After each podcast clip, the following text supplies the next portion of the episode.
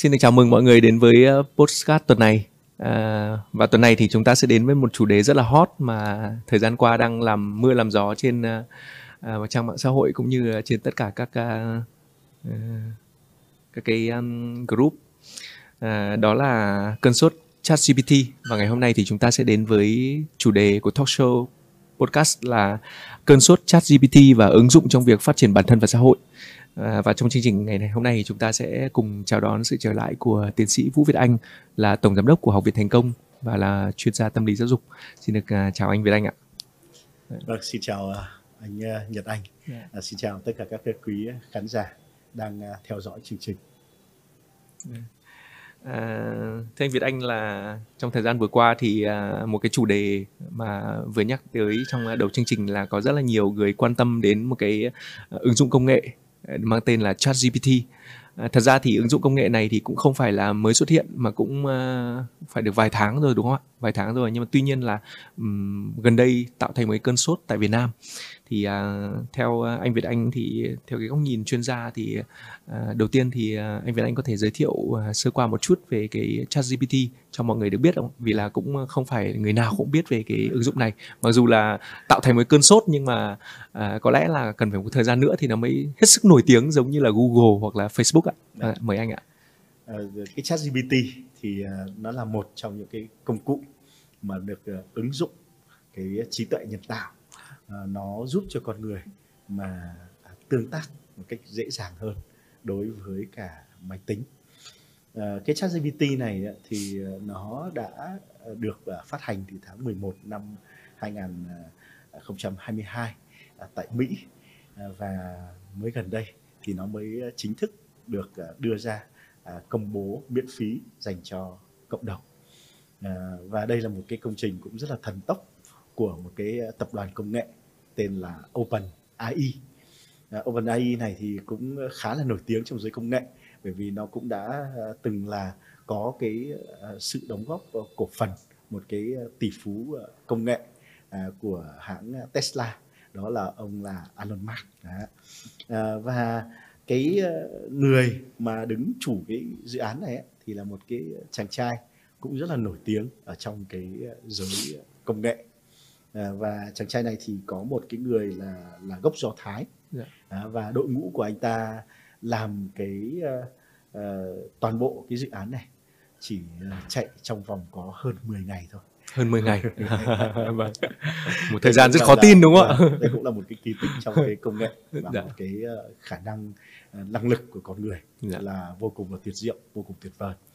Thế ChatGPT thì nó giúp cho con người truy cập, tra cứu những cái dữ liệu một cách nhanh hơn và mang cái tính tương tác và tốt hơn. Chúng ta thấy rằng là thường thì chúng ta hay tra cứu ở trên Google, nhưng Google thì nó thường nó đưa ra những cái thông tin nó rộng khắp, nó phủ rộng và bắt chúng ta phải tìm, phải sàng lọc lại. Nhưng đối với ChatGPT thì nó định hướng và nó đưa ra cái câu trả lời chính xác cho chúng ta luôn. Và vì vậy thì nó tạo được một cái sự thu hút rất là lớn. Người ta đã từng ứng dụng ChatGPT trong rất là nhiều những lĩnh vực. Ngay cả tại Mỹ thôi, đã có một cái cuộc thi giữa ChatGPT với cả các cái luật sư. Và ChatGPT đã trả lời đúng đến khoảng 95 và 97 câu hỏi, trong khi các luật sư chỉ trả lời đến khoảng 65% thôi. Rất là đặc biệt, đúng không ạ? Thế còn tại Việt Nam thì một thời gian gần đây chúng ta thấy rằng là cái sự lan truyền ở trên mạng về cái ChatGPT rất là nhiều, qua những cái câu hỏi mang cái tính vui vẻ, mang cái tính tiếu lâm. Tuy nhiên thì chúng ta thấy rằng là cái công cụ ChatGPT nó không chỉ đơn thuần là một cái công cụ mà giải trí chat tiếu lâm như vậy. Nếu biết ứng dụng, nếu biết dùng nó một cách tốt đẹp, chúng ta có thể mang lại những cái giá trị rất là tuyệt vời cho bản thân chúng ta, cũng như là trong công việc và trong cái cuộc sống này của chúng ta. Dạ. Vừa rồi thì anh Việt Anh có nhắc đến một trong những cái đặc điểm của ChatGPT mà có thể nó khác biệt hơn so với cả các cái những cái gì mà trước đó đã ra mắt rồi của những hãng công nghệ lớn.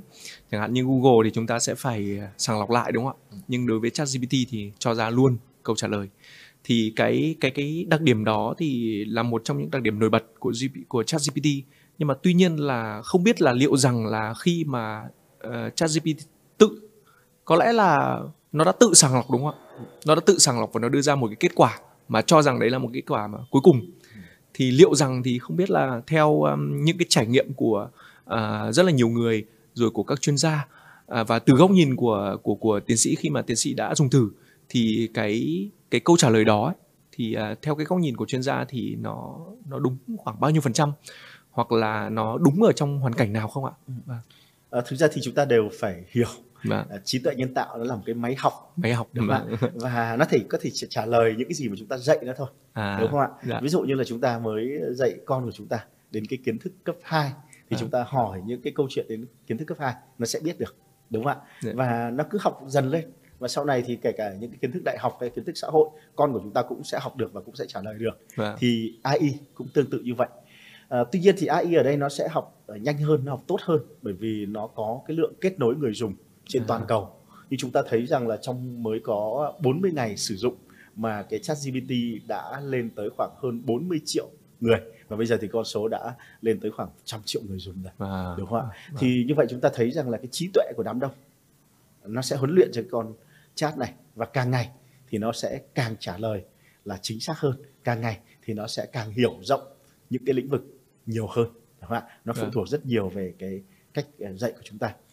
Cũng như lúc đầu khi mà chúng ta thấy những cái công cụ dịch, Google dịch của tiếng Anh chẳng hạn, đúng không ạ, sang tiếng Anh chẳng hạn, thì chúng ta thấy rất là ngây ngô, đúng không ạ? Thế nhưng mà bây giờ thì dần dà nó cũng thông minh và nó đã dịch khá là hoàn hảo, khá là hoàn thiện.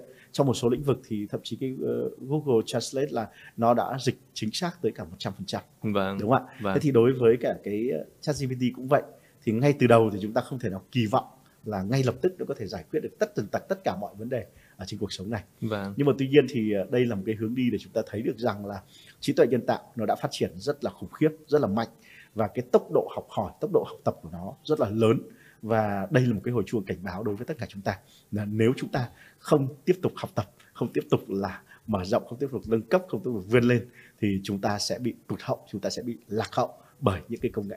Như vậy thì có thể nói là con AI này nó cũng học, đúng không?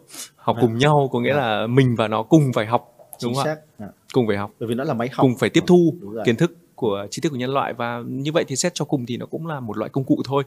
Và cái việc học của nó ấy, thì nó cũng sẽ học rất nhiều thứ từ nhiều người, vì là em cũng đã đọc rất là nhiều các cái comment từ mạng xã hội ấy, thì có những người ta hỏi và người ta huấn luyện luôn cho cái con AI đấy.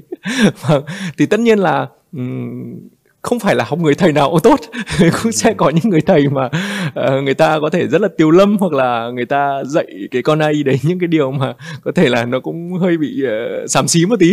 Vâng, thế thì liệu là không biết là cái con AI đấy nó có thể biết chắt lọc hay không, hay là nó học như thế nào đấy để nó hướng tới những cái điều mà nó tích cực, nó tốt đẹp, để nó truyền tải trong những cái câu trả lời được tốt hơn. Thì cái đấy là cái mà em cũng trong bản thân em cũng nghĩ là không biết nó sẽ học như thế nào và nó truyền đạt như thế nào mới là quan trọng, đúng không? Thực ra thì chúng ta cũng thấy là thông tin ở trên internet cũng vậy, đúng không ạ? Đúng ạ. Nó có những cái thông tin tốt lành, nó có những cái thông tin mà chúng ta gọi là fake news, những cái tin giả, những cái tin mà nó không có ích, thậm chí là nó có thể gây hại, gây nguy hiểm, đúng không ạ? Thế thì cái câu chuyện cái chat GPT cũng vậy thôi, đúng không ạ? Khi mà cái nguồn thông tin mà chúng ta tra cứu thì chúng ta cần phải biết được cái xác định cái nguồn thông tin. Hiện nay thì tôi cũng đang dùng cái ChatGPT, nhưng mà nhiều khi các cái kiến thức thông tin mình chỉ mang cái tính tham khảo thôi. Còn đâu mình vẫn phải có được những cái sự sàng lọc để tránh những cái thông tin. Nó có thể gây nguy hại, bởi vì là cái thông tin khi mà nó đưa ra, một là nó có thể vi phạm bản quyền, bởi vì nó có thể tìm ở đâu đó, nó là cái quyền tác giả của một người nào đó, và khi mình sử dụng ấy thì mình lại không biết nguồn gốc của nó ở đâu cả, và như vậy thì mình rất dễ về vi phạm bản quyền, đúng không ạ? Cái yếu tố thứ hai, cái nguy cơ thứ hai mà cũng như là Nhật Anh vừa nói đấy, đó là gì ạ? Là người ta đưa những cái thông tin sai lệch, đúng không ạ? Và như vậy thì cái con ChatGPT này nó sẽ học cho ta, nó học và nó cung cấp, đúng không ạ? Nó cung cấp cho chúng ta điều sai lệch đó, và đó cũng là một cái điều hết sức là nguy hiểm. Đúng ạ. Tuy nhiên thì nó cũng giống như các cái công cụ hiện nay ở trên các mạng thôi, họ đều sẽ có những cái phần mềm để chặn spam, Đúng không ạ? Hay là sàng lọc những cái thông tin, những cái từ khóa mà nó vi phạm pháp luật, hay nó không đúng với cả chuẩn mực của đạo đức. Đúng không ạ? Các anh chị có thể hỏi một vài những cái câu mà nó vi phạm đến pháp luật, thì tôi tin rằng là cái ChatGPT ngay lập tức nó sẽ nói rằng là đây là những cái điều mà vi phạm về pháp luật hay là vi phạm về những cái giá trị sống. Nó sẽ không trả lời những cái câu chuyện liên quan đến đó. Thì tôi tin rằng là khi mà các cái nhà phát hành, cái nhà mà sản xuất ra cái con chat này, họ cũng đã dự tính đến những cái yếu tố rủi ro có thể mang lại cho con ChatGPT này. Như vậy thì có thể nói là những cái người mà đứng đằng sau của ChatGPT thì những người đó người ta cũng sẽ phải có những cái cân nhắc, người ta lựa chọn những cái công cụ nào đó, phương án nào đó để người ta lựa chọn ra những cái thông tin mà nó mang hướng tích cực hoặc là đúng đắn, theo hướng đúng đắn để trả lời. Chứ nếu mà ví dụ người ta không để ý đến vấn đề đó thì rất là dễ có thể xảy ra những chuyện như là con AI nó sẽ học những cái không hay. Vì bây giờ là thầy cũng biết là một cái xã hội mà có rất là nhiều các vấn đề tiêu cực, đúng không ạ? Những vấn đề tiêu cực mà diễn ra nó rất là thường nhật rồi. Thế nên là trong nhận thức của người ta cũng đã có cái điều tiêu cực đó rồi, thì đương nhiên là người ta sẽ huấn luyện con AI nhiều khi cũng chỉ là trò chơi thôi. Người ta lấy nó để làm cái trò tiêu khiển, hoặc là thậm chí cũng chỉ là để tâm sự. Thế nhưng mà nếu những người đứng đằng sau mà không lường trước những cái hậu quả của việc là con AI nó sẽ học tập những điều đó, thì sẽ truyền tải ra xã hội những điều không hay chẳng hạn như vậy, hoặc là những câu trả lời nó không đúng đắn, thì có thể nó sẽ tạo thành những cái làn sóng nó không tốt. Chẳng hạn như là người ta sẽ đánh giá là đây là một con trong những ứng dụng mà nó chưa được thông minh chẳng hạn như vậy. Thế thì chúng ta cũng rất là mong muốn rằng là ChatGPT sẽ là một cái công cụ mà vừa gọi là tài năng, mà cũng là phải đúng đắn nữa, đúng không ạ? Cái ông giám đốc điều hành của cái ChatGPT là cái ông Sam Altman. Thì cậu là một người gốc Do Thái, và cũng có một vài cái thông tin khá là thú vị. Cậu này là một cái người ăn chay trường, lại là một cái người mà có cái giới tính là đồng giới. Đấy là một cái điều cũng khá là thú vị. Tuy nhiên khi mà thấy cái sự thành công quá nhanh, quá lớn của cái con ChatGPT này, thì cậu cũng rất là lo ngại, bởi vì sợ thứ nhất là bản thân một cái công ty, một cái tập đoàn nó sẽ không thể kiểm soát nổi. Và vì vậy thì cái câu chuyện này cần phải cái sự tham gia của rất nhiều các công ty, các tập đoàn, thậm chí là các quản lý của các chính phủ, đúng không? Ví dụ như là khi bất cứ vào một cái quốc gia nào thì nó sẽ phải đưa ra những cái thông tin phù hợp, nó tương văn hóa, đúng không? Văn hóa, đạo đức của cái quốc gia đó, đúng không ạ? Chứ không thể nào cung cấp các cái thông tin để mà nó làm có thể ảnh hưởng đến cái thể chế, ảnh hưởng đến cái xã hội của cái đất nước đó, đúng không ạ? Thì cái điều này là nó cần rất nhiều những cái công cụ, và tôi nghĩ rằng là cái người dùng ấy, ở đây thì chúng ta nói đến cái cạnh người dùng thôi, chứ còn chúng ta rất là khó để có mà thay đổi tư duy của một cái người lập trình, hay là chúng ta cũng không thể nào mà điều chỉnh được những cái tư duy của các quốc gia, đúng không? Ở đây thì chúng ta sẽ tập trung khác nhau đến cái câu chuyện là cái người dùng. Tất cả những cái sản phẩm chúng ta cũng vậy thôi. Nó là công cụ, đúng không ạ? Nó là con dao chúng ta dùng vào cái việc hữu ích, đúng không ạ? Mở đường, mở rừng thì đấy là một cái công cụ tốt. Nhưng nếu mà chúng ta vào những cái việc mà nguy hiểm, đúng không ạ, thì đấy là một cái công cụ độc hại, đúng không ạ? Thế thì cái câu chuyện người dùng ở đây chúng ta phải hết sức là tỉnh táo, hết sức là minh mẫn, đúng không ạ? Giống như trước đây cũng vậy thôi, những cái làn sóng về các cái mạng xã hội, đúng không ạ? Có rất nhiều người cũng trở thành triệu phú, thậm chí là tỷ phú, kiếm tiền được những cái mạng xã hội Facebook, đúng không ạ? Nhưng mà cũng có những người mà rất là đau đầu, rất là mệt mỏi, đúng không ạ? Thậm chí là có thể mất đi cả những cái sự nghiệp từ những cái mạng xã hội như vậy, bởi vì cái cách sử dụng của họ nó không đúng, đúng không ạ? TikTok bây giờ cũng vậy, đúng không ạ? Nó cũng là những cái thứ mà rất nhiều cái thứ xàm xí ở trên đó, đúng không ạ? Nhưng có rất nhiều người ta vẫn kiếm tiền được trên đó, người ta vẫn giàu có, người ta vẫn thành công được trên đó, đúng không ạ? Và vấn đề ở đây thì là cách sử dụng, đúng không ạ? Sử dụng thế nào để cho cái hợp lý, sử dụng thế nào cho nó đúng đắn, điều đó mới là cái điều mà chúng ta cần phải bàn tới. Đúng rồi ạ, rất là nhiều cái sự quan tâm tới vấn đề này, và đó cũng chính là một cái lý do mà ngày hôm nay chúng ta có cái buổi talk là ứng dụng cái ChatGPT này trong cái việc mà phát triển bản thân. cũng như là hỗ trợ cho cái việc phát triển cộng đồng và xã hội. Cũng rất là mong anh Vũ Việt Anh có thể chia sẻ một chút. Trước tiên thì mong anh là chia sẻ một số các cái cách thức mà đúng đắn mà để người ta có thể tìm kiếm được thông tin, cũng như là phát triển được kiến thức cũng như là kỹ năng trong khi mà sử dụng ChatGPT ạ. Cái là ứng dụng để nó trở thành một cái công cụ lợi ích, công cụ hữu ích cho mình ấy, thì cần phải học thôi. Cần phải học. Muốn biết thì phải hỏi, muốn giỏi thì phải học, đúng không ạ? Không ai tự nhiên là có thể biết được tất cả mọi thứ, đúng không ạ? Trong cái thời gian vừa qua thì bản thân tôi cũng đã sử dụng cái ChatGPT này và ứng dụng cho cái công việc của mình. Nó rất là tốt và tôi cho rằng là nếu biết sử dụng, đây là một cái công cụ vô cùng tuyệt vời cho bản thân chúng ta, đúng không ạ? Ví dụ lợi ích đối với cả học sinh, sinh viên chẳng hạn. Học sinh, sinh viên có thể hoàn toàn ngay lập tức tra cứu và đưa ra những cái câu hỏi mà mình cần, những cái vướng mắc ở trong cái bài học, trong cái cuộc sống của mình. Như vậy nó giúp cho học sinh là chủ động trong cái việc học hơn. Đúng không ạ? Cái yếu tố thứ hai là ví dụ như các em học sinh có thể hoàn toàn là dùng cái con ChatGPT này để gợi ý, mở rộng ra những ý tưởng, mở rộng ra những cái vốn từ của mình, đúng không ạ? Ví dụ tôi cũng đã cùng ngồi với các em học sinh để xây dựng một cái dự án chẳng hạn, thì nó cũng sẽ gợi ý ra những cái bước để thành lập một cái dự án rất là hay, đúng không ạ? Hay là những cái cách thức như thế nào để mà xây dựng một cái lộ trình học tập nó phù hợp, thì nó cũng đưa ra những cái gợi ý rất là tốt, đúng không ạ? Thậm chí nó có thể lập cho mình thời gian biểu cho cái việc chi tiết đến mức độ như vậy cơ ạ, khoa học hơn.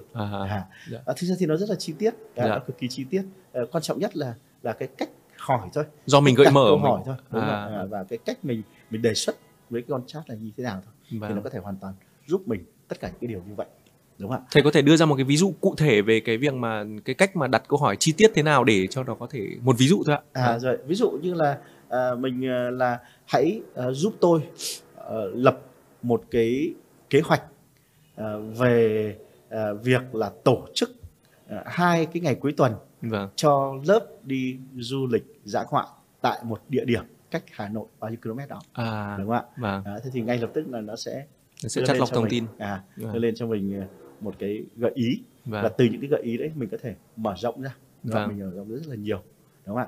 Hay là ví dụ như là tôi muốn một cái dàn văn, một cái dàn bài, đúng không ạ? Về cái nghị luận xã hội, về một cái vấn đề A, một vấn đề B, vấn đề C nào đó, thì nó sẽ đưa cho chúng ta một cái dàn bài, một cái dàn ý như vậy, và dựa vào đó chúng ta có thể viết ra một cái bài văn một cách rất là dễ dàng, đúng không ạ?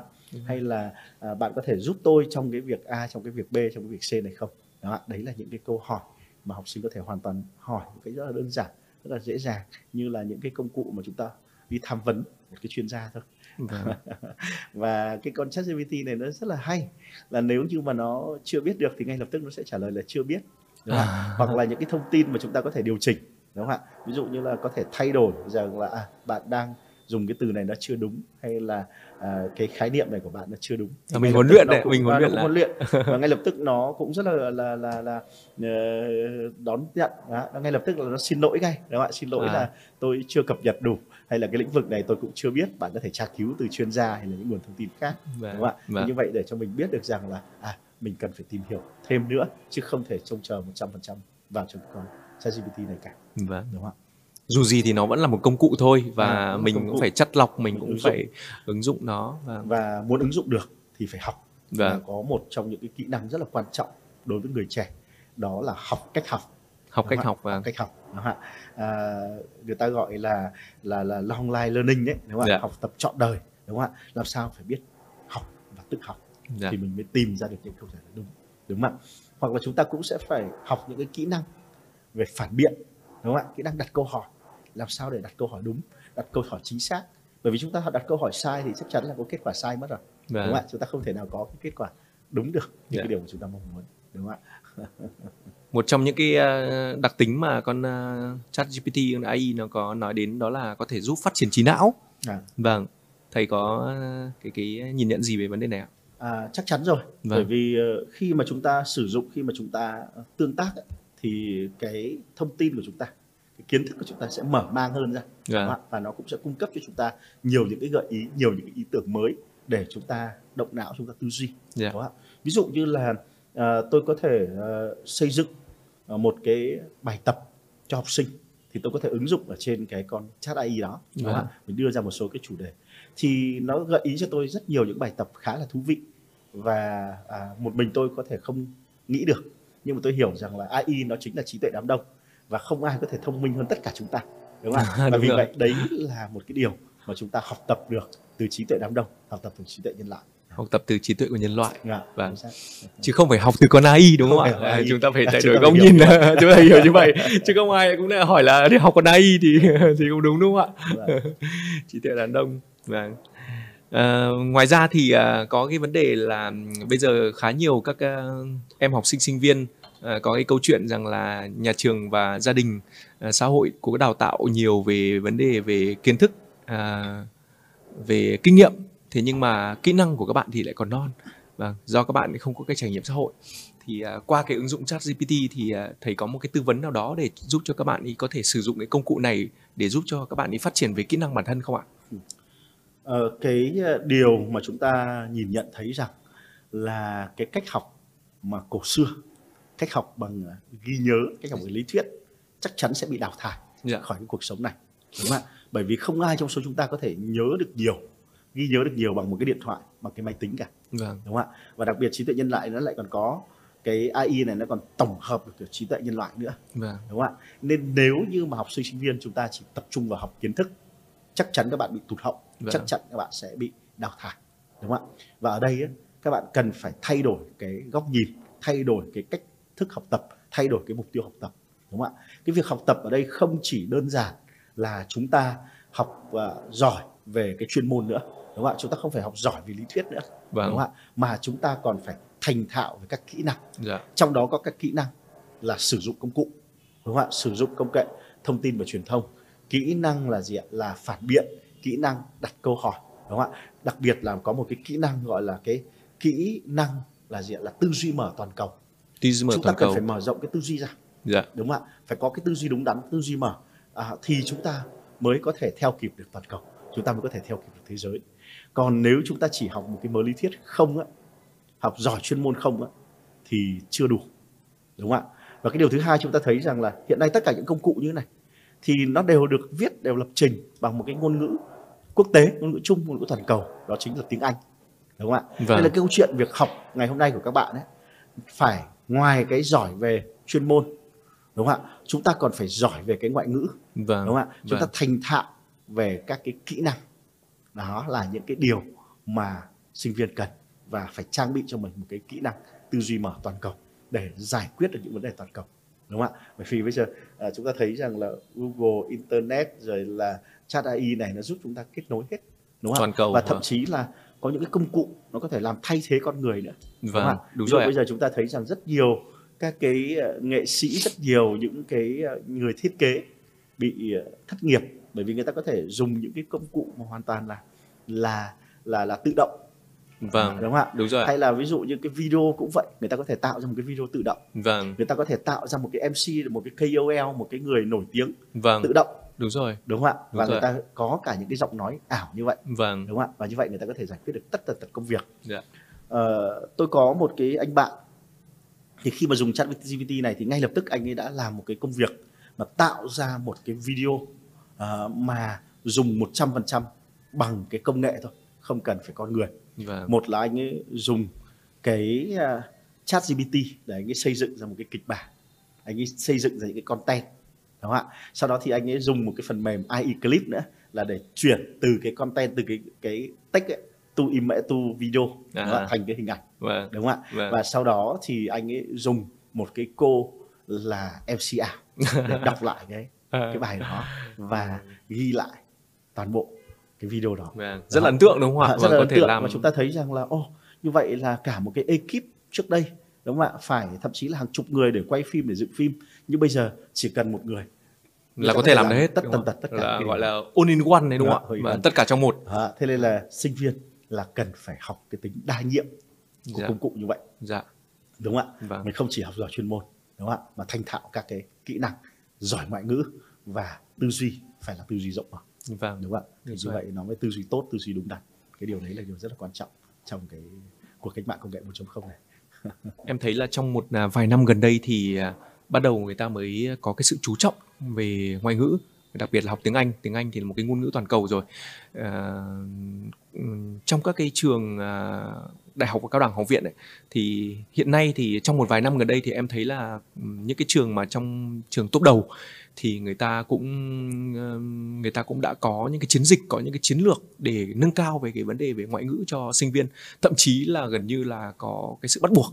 Tức là ví dụ như sinh viên vào trường này thì ngoài các cái điều kiện về các cái môn, các khối đấy, ABC gì đấy, thì ngoại ngữ phải là bao nhiêu, ví dụ như IELTS bao nhiêu, TOEFL bao nhiêu. Thì đấy cũng là một cái tín hiệu rất là tốt cho cái quá trình mà phát triển về trí thức trẻ để định hướng mở theo toàn cầu. Nhưng mà bên cạnh đó thì cũng vẫn còn số nhiều các trường đại học, cao đẳng, học viện hoặc là các cái cơ sở khác về đào tạo, người ta vẫn chưa chú trọng về vấn đề tiếng Anh. Đấy, thế thì đấy cũng là một cái mà nó chưa được đồng bộ, đúng không thầy? Thì có một cách thức nào đó để mà mình đóng góp một cái công sức nhỏ bé của mình đấy để góp phần làm nên một cái cộng đồng mà học ngoại ngữ, học tiếng Anh nhiều hơn không ạ? Đầu tiên thì chúng ta phải nói rằng là khi mà nhận thức chưa tốt ấy, vâng, thì người ta phải dùng những cái mệnh lệnh pháp luật, đúng không? Không, đúng ạ, đúng ạ. Ví dụ phải có kỷ luật, đúng không? Có kỷ luật đấy, đúng không ạ? Chúng ta thấy rằng là những cái trường là đã bắt buộc phải điểm bao nhiêu mới được tốt nghiệp, bắt buộc bao nhiêu được, vâng, đúng không ạ? Nhưng số ít thầy ạ, hành chính, đúng không? Đấy là mệnh lệnh hành chính, vâng, bởi vì cái nhận thức của cái người dân nói chung về ngoại ngữ chưa được đúng đắn, chưa được tốt. Vâng. Nó cũng giống như pháp luật ở ngoài cũng vậy thôi, đúng không ạ? Chúng ta thấy rằng là ngày xưa khi mà cái việc mà chưa đội mũ bảo hiểm mà bắt buộc phải đội mũ bảo hiểm thì chúng ta phải có luật bắt nó phải nghiêm túc, đúng không ạ? Thế nhưng bây giờ thì nó đã thành một cái thói quen, thành cái ý thức rồi, đúng không ạ? Ai ra ngoài cũng phải đội mũ bảo hiểm, đúng không ạ? Hay là khẩu trang trước mình cũng phạt, nhưng bây giờ thì ai cũng ý thức rằng là cái chuyện tự bảo vệ mình thì chúng ta phải đeo khẩu trang. Thì tôi nghĩ rằng là ngoại ngữ cũng phải là một cái trang bị, là một cái công cụ bắt buộc như vậy đối với cả người dân. Chúng ta nhìn mở rộng ra một chút, đúng không? Chúng ta thấy được rằng là trong khu vực Đông Nam Á của chúng ta thôi, một cái quốc gia mà họ phát triển rất là mạnh, tạo ra một cái cú vượt bậc, vượt trội thần kỳ ấy, đó chính là Singapore. Đúng không ạ? Singapore trước đây rất là nghèo, đúng không? Nhưng mà khi mà ông Lý Quang Diệu, ông ấy đã quyết định đưa tiếng Anh trở thành một cái ngôn ngữ chính, đúng không ạ? Ngôn ngữ chính trong cái quốc gia đó. Cái ngôn ngữ quốc gia của Singapore là tiếng Malay, bởi vì họ được tách ra từ phần của Malay, ngôn ngữ mẹ đẻ là tiếng Malay. Nhưng mà bây giờ thì họ gọi là cái ngôn ngữ chính, sử dụng chính trong toàn bộ về giáo dục, về kinh tế, về giao tiếp, đó chính là tiếng Anh. Đó, và chúng ta thấy rằng là họ đã tạo lên một cái việc mà cái cú đột phá ngoạn mục rất là thần kỳ. Đó. Thế thì ở đây thì tôi thiết nghĩ rằng là trong những cái giai đoạn này, Việt Nam cần phải có một cái chiến lược, một cái chính sách từ phía chính phủ trong cái việc là đưa tiếng Anh phải là một cái ngôn ngữ chính, một cái ngôn ngữ bắt buộc đối với người lao động, đúng không ạ? Và coi đây là một cái công cụ thiết yếu, đúng không ạ? Nó cũng giống như là phải là bằng phổ thông, nó cũng giống như là bằng đại học vậy, đúng không ạ? Thì không có cái bằng tiếng Anh sẽ rất là khó trong cái cuộc cách mạng công nghệ, khó cạnh tranh, đúng không ạ? 4.0 này, chúng ta bị tụt hậu, đúng không ạ? Đúng ạ. Ngay tại doanh nghiệp của tôi cũng vậy thôi, các bạn có thể so sánh được rằng là nếu một cái người mà tốt nghiệp đại học, kể cả loại ưu, loại xuất sắc đi, thì cái mức lương họ cũng chỉ từ khoảng 10 đến 15 triệu thôi.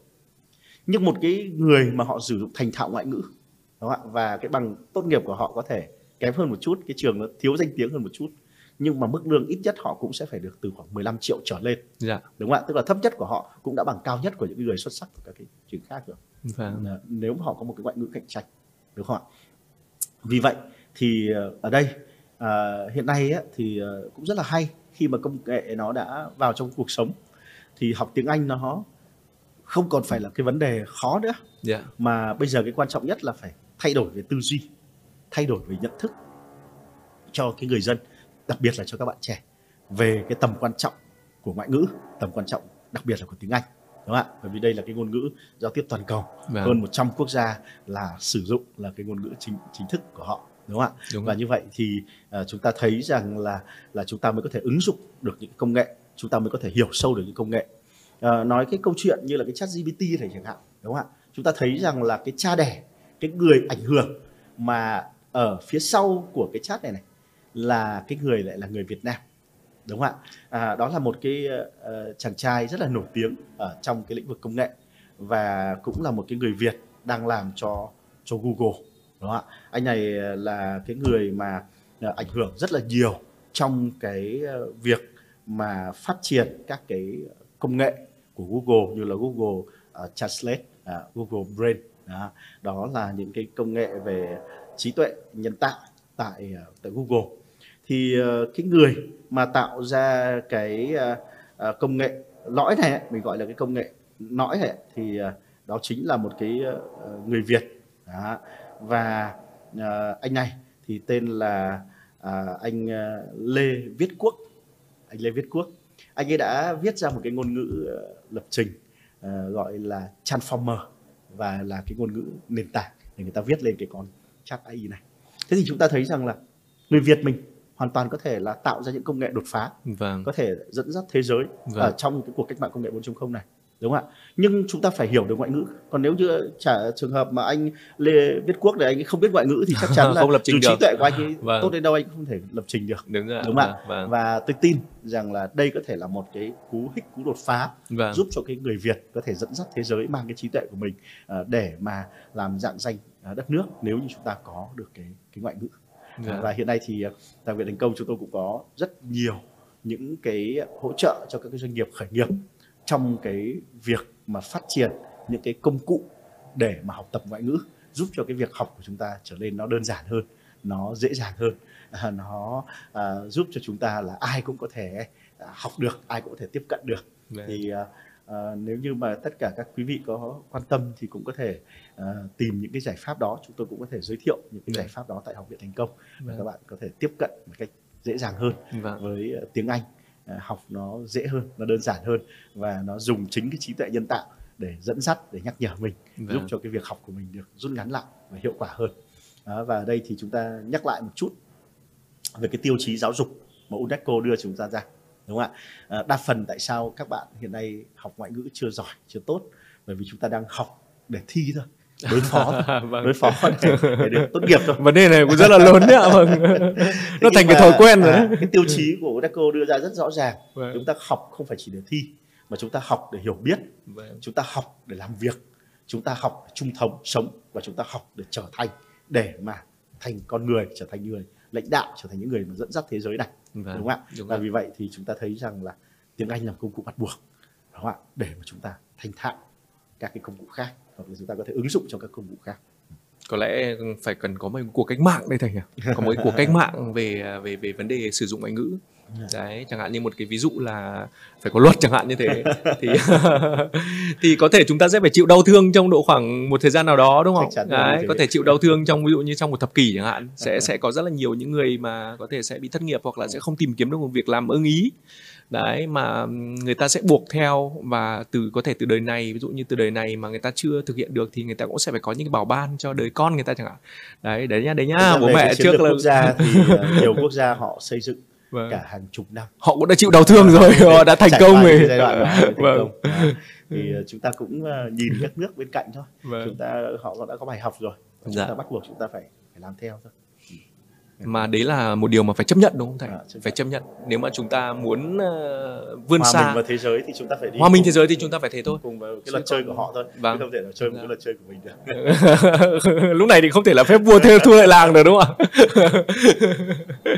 Vâng, thế thì vừa rồi thì thầy Việt Anh có chia sẻ về cái việc mà ứng dụng công cụ để phát triển cho bản thân, liên quan đến phát triển kiến thức, rồi tìm kiếm thông tin, tăng cường về trí não. Thế thì bây giờ có thể là mong thầy Việt Anh có thể chia sẻ thêm về cái việc là ứng dụng ChatGPT trong cái đóng góp cho cái cộng đồng và xã hội, để làm sao đấy để ChatGPT có thể giúp cho chúng ta giải quyết các vấn đề, chẳng hạn như các vấn đề tồn động trong xã hội mà chưa giải quyết được thì có thể dùng nó để tháo gỡ bằng một cách thức nào đó, hoặc là có thể là giúp cho tăng cường giao tiếp hoặc là hỗ trợ điều gì đó cho cộng đồng ạ. Mong thầy có thể chia sẻ thêm về cái vấn đề này không ạ? Thực ra thì cái câu chuyện mà dùng cái ChatGPT ấy, thì ở đây nó vẫn là liên quan đến cái câu chuyện là cái khai thác như thế nào, và có cái lợi ích thôi, khai thác, đúng không ạ? Bản thân chúng ta cũng vậy, nếu như ở trên Facebook này, trên YouTube này mà chúng ta hàng ngày chúng ta chỉ đưa lên những cái lời kêu ca phàn nàn hay là than thở, hay là bản thân chúng ta cũng đã đưa những cái thông tin mà nó không đúng, không sai lệch ấy, thì cuối cùng ở những cái mạng xã hội, những cái nơi công cộng đó cũng toàn những cái thứ mà nó vô bổ, những cái thứ mà nó không hữu ích, đúng không ạ? Thế ở đây cái câu chuyện của chúng ta là những cái người dùng, thì chúng ta cũng nên ứng dụng những cái công cụ này vào những cái việc giá trị và những cái việc hữu ích, đúng không ạ? Giống như tôi vừa nói đấy, học sinh có thể hoàn toàn dùng cái này để mở rộng kiến thức, học sinh có thể dùng cái này để mà ứng dụng vào trong các cái kỹ năng quản lý thời gian, kỹ năng quản lý các công việc để giúp cho cái công việc của mình trở nên nó suôn sẻ hơn. Thầy cô giáo cũng vậy, có thể dựa vào đây để gợi ý ra những cái kịch bản, những cái bài giảng tốt hơn, những cái bài test mà nó hữu ích hơn, đúng không ạ? Những bài trắc nghiệm mà nó khá là vui vẻ hơn, hay thậm chí có thể tạo ra những cái trò chơi để mà ứng dụng vào học tập, để học sinh cảm thấy là học tập nó cũng có những cái giá trị hơn, nó cũng có những cái lợi ích hơn. Thì tôi cho rằng là đó là những cái cách mà nó sẽ giúp cho cái xã hội này đi lên. Mỗi người cái ý thức một chút, mỗi người tạo dựng một cái giá trị một chút. Nhiều cái việc nhỏ như vậy, nhiều những cái điều tốt đẹp như vậy thì nó sẽ tạo ra một cái điều tốt đẹp cho cộng đồng thôi. Chứ còn không có một cái giải pháp chung nào, không có một giải pháp tổng thể nào để có thể giải quyết được tất cả mọi cái vấn đề. Đúng không? Và ở đây thì tôi cũng muốn nhắc lại là ChatGPT nó là một công cụ, là một công cụ hữu ích hay không hữu ích nó phụ thuộc vào những cái người dùng, đúng không ạ? Còn chúng ta dùng sai nó cũng có thể gây ra những cái hậu quả, nó cũng có thể gây ra những cái thảm họa, đúng không ạ? Đúng ạ. Thậm chí là thảm họa, đúng không ạ? Nếu chúng ta sử dụng nó không đúng cái mục tiêu, không đúng mục đích của mình. Có thể nói là ChatGPT cũng có thể là giống như một cái người bạn biết tuốt đấy, đúng không ạ? Tức là cái gì các bạn ấy cũng có thể hỏi được. Tức là đặt câu hỏi cứ miễn là biết cách sử dụng thôi. Đặt câu hỏi thì kể cả thậm chí là một bài toán, con AI này cũng có thể giải được, đúng không ạ? Thế thì có mấy câu chuyện là trên thế giới, không chỉ ở Việt Nam mà trên thế giới có nhiều cái lo ngại là về vấn đề là bây giờ hỏi nó cái gì nó cũng trả lời được, cái gì nó cũng biết tuốt mà. Thế thì trong cái vấn đề học hành của con gái mình chẳng hạn, thế bây giờ nó cứ hỏi cái gì nó cũng hỏi. Ví dụ như là cô giao cho bài tập về nhà, nó hỏi con chat để nó làm. Hay là ví dụ giả sử như trong cái quá trình mà ví dụ như bị dịch bệnh, tất cả đều thi online. Và thi online thì nó sẵn máy đấy, nó hỏi và nó mở ra nó chép, ví dụ như thế. Thế thì bây giờ nó làm được tất cả mọi việc, giải quyết được tất cả vấn đề liên quan đến học hành. Thế thì sẽ có rất nhiều người ta sẽ đặt câu hỏi ra, liệu như thế thì có cần phải thầy cô không? Tại vì là nó hỏi được hết rồi. Bất cứ một cái loại kiến thức gì, nó chỉ cần là biết một chút ngoại ngữ hoặc biết một từ khóa, cách để sử dụng đấy ạ, nó sử dụng thành thạo. Thì như thế thì vai trò của thầy cô là như thế nào ạ? Điều này thì cũng đã xảy ra ở rất là nhiều nước. Thậm chí là người ta đã tạo ra một cái mô hình học tập là homeschooling, tức là học tại nhà thôi, học tại gia đình thôi, không cần phải đến trường nữa. Tuy nhiên ấy, thì tôi lại nghĩ khác đó, bởi vì cái câu chuyện như chúng ta vừa nói vừa rồi đấy, cái việc học nó không phải chỉ câu chuyện là bổ sung kiến thức, đúng không ạ? Bởi vì cái kiến thức nếu như mà chúng ta đọc nhiều như vậy nó mới chỉ mang cái tính là thông tin thôi, đúng không ạ? Từ cái thông tin đó nó trở thành những cái trí tuệ, nó trở thành những cái kỹ năng để chúng ta ứng dụng vào trong cuộc sống ấy, thì nó lại không hề là đơn giản, nó không hề dễ dàng, đúng không ạ? Nếu chúng ta chỉ nạp cái thông tin thôi, đưa thông tin thôi thì chúng ta không thể bằng con robot này được, không bằng những cái con chat trí tuệ nhân tạo này được, bởi vì họ sẽ nạp thông tin từ tất cả các nguồn trên thế giới, từ tất cả những người mà tài nhiều loại trí thức, nhiều loại kiến thức khác nhau. Và như vậy thì nếu chúng ta chỉ học những cái chuyên môn như vậy thì chúng ta sẽ không thể nào mà phát triển được đầy đủ, phát triển được toàn diện, đúng không ạ? Tới trường ấy, thì ngoài cái việc mà học kiến thức, tức là bổ sung IQ ấy, thì nó còn giúp cho trẻ một cái phát triển một cái điều nữa, đó chính là EQ, đó chính là cái cảm xúc. Đó, khi mà chúng ta đến một cái môi trường, đến một cái cộng đồng, chúng ta có giao tiếp, chúng ta có tương tác, đúng không? Chúng ta có được những cái mối quan hệ, và đó mới là phát triển được cái tình cảm, và nó mới là cái sự khác biệt giữa con người với cả trí tuệ, cái máy móc, đúng không ạ? Và thầy cô ở đây thì không phải chỉ đơn giản một cái người mà cung cấp một cái kiến thức, đúng không ạ? Mà thầy cô là cái người mà không chỉ là dẫn dắt các con về kiến thức, mà người ta còn gọi là gì ạ? Là những kỹ sư tâm hồn, đúng không? Những kỹ sư tâm hồn giúp cho những cái bạn học sinh ấy, là có được những cái nhận thức, nó có những cái tâm hồn đẹp, đúng không ạ? Như vậy vai trò của thầy cô giáo nó quan trọng hơn rất nhiều so với cái máy, đúng không ạ? Và cái máy thì nó chỉ biết đưa ra các cái thông tin một cách là khô cứng như vậy thôi. Vâng. Nhưng mà thầy cô ấy, thì còn có thể dạy cho con các cái góc nhìn, các cái góc phản biện và các cái cách thức mà có thể ứng dụng vào trong cuộc sống như thế nào. Vâng. Và điều đó thì nó linh hoạt hơn rất nhiều so với cả một cái máy nữa. Vâng. Đúng không ạ? Dạ. Và điều thứ hai nó rất là quan trọng đối với cả một cái con người, đó là chúng ta sống cần phải có cộng đồng, phải có xã hội. Vâng. Đúng không ạ? Đúng. Chúng ta thấy những cái giai đoạn gần đây một cái vấn đề nó mang tính căn bệnh của xã hội, đó là những cái bệnh về tự kỷ, những bệnh tâm lý của học sinh. Vâng. Đúng không ạ? Do chính là gì ạ? Là thiếu những cái tương tác, thiếu những cái giao tiếp như vậy. Đúng rồi. Và con người sống sẽ khép kín. Vâng. Nên là khi mà chúng ta tới trường ấy, thì chúng ta sẽ có một cái chỉ số thông minh thứ ba, đó là chỉ số thông minh về xã hội. Vâng. Đúng không ạ? Là SI, người ta gọi là social intelligence. Vâng. Đúng không ạ? Và khi mà ra ngoài thì chúng ta sẽ xây dựng được một cuộc sống nó tốt đẹp hơn. Chúng ta hòa đồng và là con người của xã hội hơn. Còn nếu chúng ta chỉ làm việc với máy thì chúng ta sẽ dễ rơi vào cái câu chuyện là tự kỷ, chỉ sống trong cái thế giới của mình thôi. Đây là một trong những cái vấn đề mà hiện xã hội hiện rất là quan tâm đấy ạ. À. Và cũng là chúng em cũng mong muốn là được một cái buổi nào đó mà chúng ta sẽ cùng thảo luận về một cái vấn đề, đó là cái hội chứng về cuồng công nghệ. Ừ. Và hội chứng về cuồng công nghệ, và nó không chỉ là với giới trẻ đâu mà kể cả những người lớn tuổi cũng có cuồng công nghệ, và cái này nó liên quan đến vấn đề giao tiếp xã hội. Thì cũng là mong là trong một cái buổi talk nào đó thì chúng ta sẽ cùng thảo luận về vấn đề này, thì thầy Việt Anh chia sẻ sâu hơn được không ạ? Vâng, vâng. Còn, cái chủ đề mà nữa mà tôi nghĩ rằng là học sinh cũng rất là cần đến với cả trường học, đến các thầy cô, vâng. Đúng không ạ? Bởi vì nó có một cái chỉ số thông minh nữa là chỉ số thông minh về ứng dụng, đúng không ạ? Dạ, học rồi, dạ. Nhưng mà phải hành, vâng. Học rồi phải áp dụng. Là chỉ số thực hành này đúng không ạ? Đúng ạ, chỉ số thực hành. Thì ra ngoài trường chúng ta mới có được. Vâng. Thế nhiều khi ở trong nhà chúng ta cũng không đủ công cụ, không đủ mọi thứ để chúng ta thực hành, và chúng ta cũng không đủ một cái cách thức để mà chúng ta là làm những cái điều đó. Vâng. Thậm chí là không đủ được những cái an toàn để chúng ta làm những cái điều đó. Vâng. Nhưng mà nhà trường thì có đầy đủ tất cả những cái công cụ, những cái dụng cụ thí nghiệm để chúng ta có thể làm được. Vâng. Đúng không? Và một chỉ số nữa đó là gì ạ? Đó chính là chỉ số thông minh về vượt khó. Chỉ số vượt khó. AI. Đây là một cái chỉ số rất là quan trọng. Đúng không ạ? Nó cũng là AI nhưng mà nó là Advanced City Intelligence. Dạ. Thế còn cái trí tuệ nhân tạo là Artificial Intelligence, là trí tuệ nhân tạo. Nhưng cái AI này là cái AI là trí tuệ thông minh vượt khó. Dạ. Đúng không ạ? Vậy thì chúng ta cần phải lấy cái trí tuệ thông minh vượt khó đó để đấu với cái trí tuệ mà thông minh nhân tạo. Bởi vì máy móc thì nó chỉ làm theo lập trình sẵn thôi. Đúng. Nhưng mà ngoài đời thì cuộc sống nó không hề bằng phẳng, đúng không ạ? Thế nên là nhiều khi tới trường ấy, rèn luyện này, tuân thủ kỷ luật này, làm đúng bài này, đúng không? Hay là ngồi đúng giờ này, thi đúng giờ này, thì đấy chính là những cái cách thức để rèn cái chỉ số mà vượt khó của học sinh lên.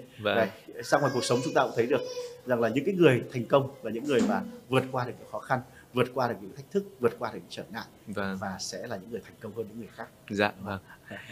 Cảm ơn thầy Vũ Việt Anh với những chia sẻ cũng hết sức là chi tiết trong cái buổi talk podcast của chúng ta về cái chủ đề là ChatGPT và phát triển bản thân và xã hội. Thì vâng, thì kính thưa tất cả quý vị, và ngày hôm nay thì chúng ta đã đến với hai cái vấn đề, đó là ứng dụng ChatGPT với việc phát triển bản thân và ứng dụng trong việc là phát triển cộng đồng và xã hội. Thì chúng ta cũng nhận được những cái lời khuyên từ chuyên gia tâm lý giáo dục Vũ Việt Anh là tất cả mọi thứ thì cũng dù gì xét đi xét lại thì vẫn chỉ là một công cụ thôi, và nó là những thứ vẫn là do con người tạo ra. Vì vậy nên là chúng ta sử dụng nó như thế nào để cho nó vào những cái mục đích đúng đắn và giúp cho chúng ta hướng đến được những cái điều tích cực và giúp cho bản thân của chúng ta phát triển và trưởng thành hơn. Cảm ơn thầy Vũ Việt Anh đã đến với chương trình ngày hôm nay. Xin cảm ơn và chúc thầy luôn luôn mạnh khỏe và có thật là nhiều thành công và thành tựu. Dạ. Cảm ơn Nhật Anh. Dạ. Cảm ơn các quý vị đã theo dõi chương trình, và chúng tôi luôn luôn đồng hành với tất cả các cái quý vị, các anh chị có một cái nhóm học tập tôi có tạo ra để mà các anh chị có thể tìm hiểu, đặt câu hỏi hoặc là xem lại những cái chương trình. Thì tôi có để đường link ở trong cái video này, thì các quý vị có thể đăng ký, bấm cái đường link để đăng ký tham gia các cộng đồng của chúng tôi để học tập được nhiều hơn nữa nhé. Xin chào và hẹn gặp lại tất cả các quý anh chị. Xin cảm ơn và chào tất cả quý vị.